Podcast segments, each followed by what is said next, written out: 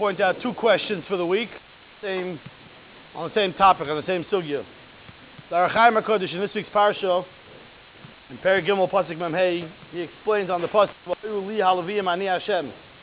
The lashon of the Ohr HaChaim HaKadosh is, what does this mean? "V'hayu li halaviyim ani Hashem." Ani Hashem. Hakavana b'mayim ani Hashem.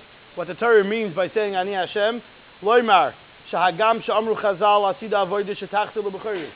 Even though Chazal say that the avodah is going to return one day to the b'chorim, lo yardu alaviyim mihi Hashem. But the Leviyim will always be who oimroi v'hayu li ani Hashem kishem sheshmi la'olam voed k'moy ken yu li alviyim.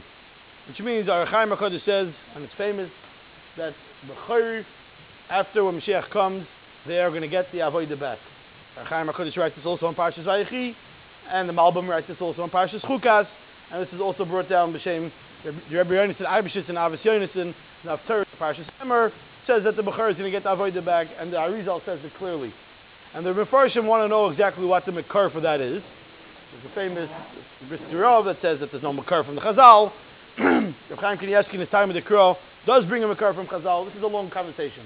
I want to ask a question and then ask the Nekuda. And we're going to discuss it over the week, Bezos Hashem.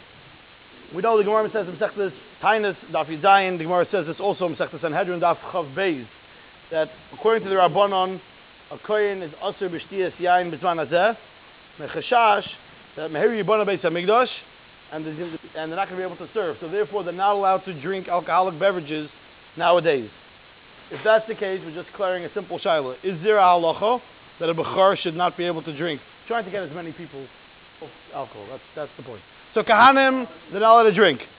Bechor is not allowed to. If a bechor is going to be kashal avodah when Mashiach comes, bechor shouldn't be able to drink either because Mary Ban Amigdash in a moment. So that's the clear. That's the question that we're going to discuss Bez Hashem this week. That's part one.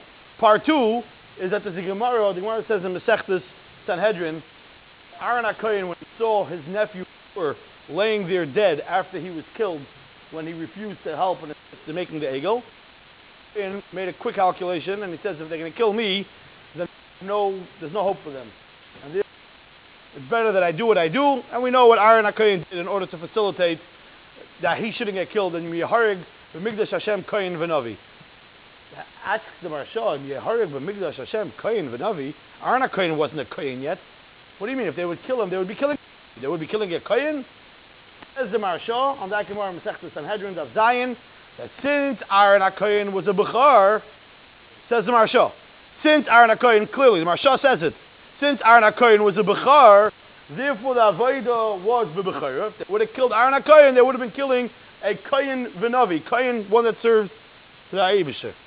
What's the problem with this Maharsha? No, he wasn't. He wasn't. How do you, how does the, how do you read the Maharsha? We have m- multiple rayas that Aaron was not the older one of the children. Miriam was the older one. Aaron HaKoyin was the middle child in that situation. What is the Maharsha talking about? But that's what the Maharsha says.